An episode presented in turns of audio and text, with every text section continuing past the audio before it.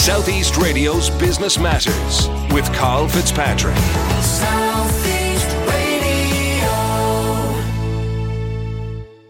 Now to my first guest. Next Friday night, I'll be sleeping out in aid of Focus Ireland, and I hope that many of you listening to this morning's show will join me in raising funds for the commendable work undertaken by the not for profit. Pat Dennigan, the CEO of Focus Ireland, joins me now to discuss the homeless crisis in Ireland and to highlight the work of their organisation. Pat, it's almost time for the annual Shine a Light fundraiser again, and we'll be discussing how our listeners can get involved next Friday night.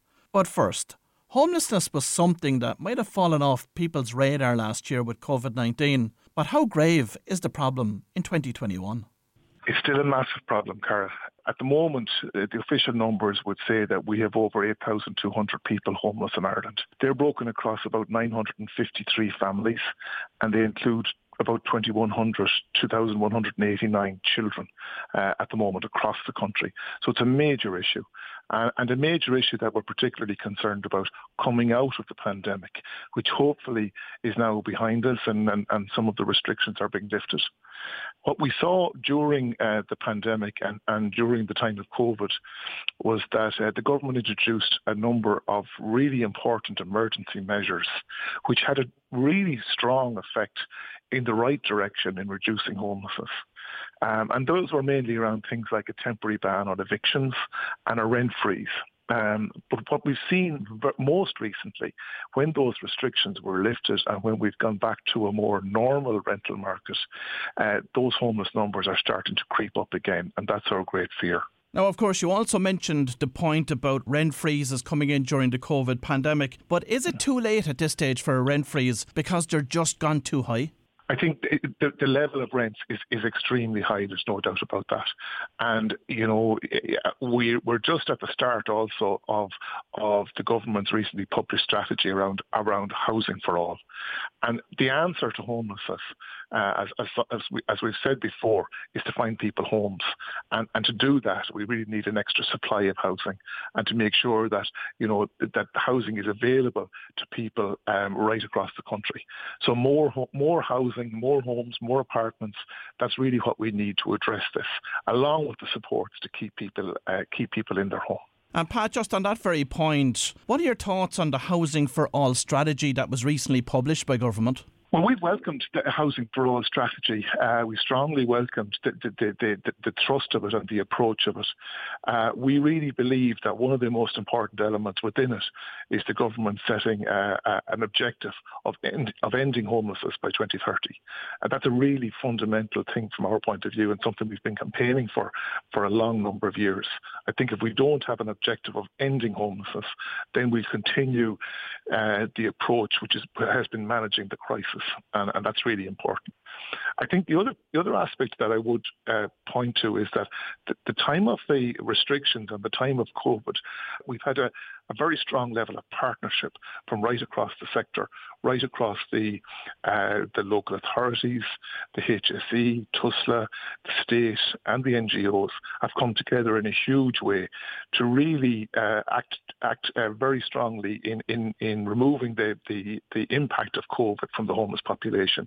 We need that same level of partnership to address the homeless crisis and the housing crisis in this country. What I would say also is that we I think while those objectives in, in Housing for All are very strong and very welcome, we need to hold the government and others to account in delivering on them and make sure we have a concrete plan to deal with it over between now and 2030. So, what specifically are you concerned about with regard to the delivery and the implementation of that Housing for All strategy?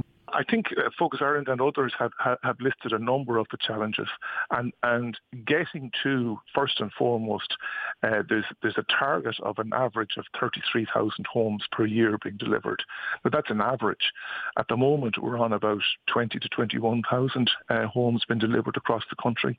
So getting to 33 is going to be is going to be difficult, but getting beyond that to make sure that over the course of the strategy we're at an average of 33 is going to be even more difficult and making sure that we have the skills uh, and the ability to deliver on those homes, to making sure that we have the the, the um, you know the, the planning permissions and everything else in place to deliver to those numbers is going to be vital. And of course, in relation to the housing assistance payment, commonly known as HAP, is that part of the solution or part of the problem? Because I hear a lot of criticism being levied at that in relation to the formula that's used you could view HAP in both ways as being part of the problem and part of the solution. I think in the short term, it's probably the only solution because at the moment, until we have uh, a sufficient supply, supply of housing um, uh, under development and being released into the market, then uh, we need to continue with the whole process of HAP and the whole, the whole support HAP supports in place. But I, in the long term, I think I think everyone would see that the supply of housing should should uh, remove the need for HAP in the future. And Pat, as an approved social housing body, what are the key blockages in the system affecting you? I think the, the, the, key blockages that, that we see as, a, as, as an approved housing body and, and a, as a housing provider is really around the whole the whole planning process and the, and the development process. It's t- it simply takes a lot of time uh, to put in place a new housing scheme or a new housing development, uh, and making sure that you're working with, you're working through the various public procurement aspects, you're working through the concerns of neighbours, you're working through the whole planning process. Takes a lot of time and, and, and that time is, is replicated for each individual development around the country.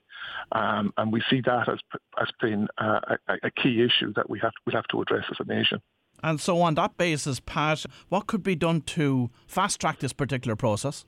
Oh, I think that uh, certainly the fast tracking of, of planning, the fast tracking of the, the consultation process, the, the, fast tracking of the the whole uh, the whole development and procurement process would be really really useful. Uh, I think also added to that, I think we do need to fast track the provision of skills. Um, you know, coming from the time of, of the Celtic Tiger going away, a lot of the skills that we had in the building in the building industry uh, and construction industry, the trades that have that have, have, have really uh, developed through there, uh, have simply uh, been eroded and have gone away and uh, we need to make sure that we're bolstering those resources very quickly. Well, that certainly sets the context of the issue at hand, and it's a major issue currently. Now, of course, one of the primary objectives of Focus Ireland is to prevent an individual from becoming homeless. So, how do you achieve that?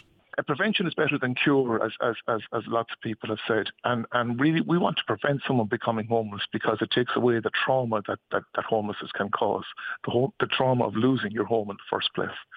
And when we, we try and work with the individual at, at an earliest point possible to try and make sure that you know, they can meet their obligations to their landlord, for example, if if that's what it happens to be, that they can maybe make a, a better fist of making ends meet, introducing them to things like MABS and people like that that can help with, with household budgeting, working with them to make sure they understand their rights in the in the whole uh, tenancy area, but also their obligations and making sure that they that they uh, that that people act as good neighbours um, in the community. So there, there's a myriad of different ways that, that we can do that that, and we try to do it on a case by case basis.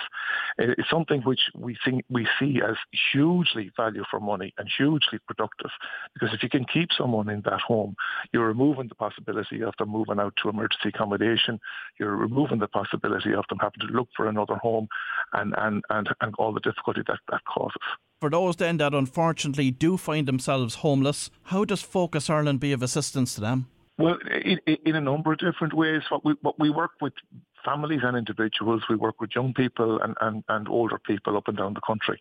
And the idea is to try and find them a home, whether that home is in local authority housing, whether it's in an approved housing body like our own, whether it's in the private rented market. We try and, and, and, find them a suitable accommodation and a suitable accommodation that they can integrate and build into the community. Um, we've we have as I, as I, mentioned earlier on, we have about 1,200 homes ourselves up and down the country.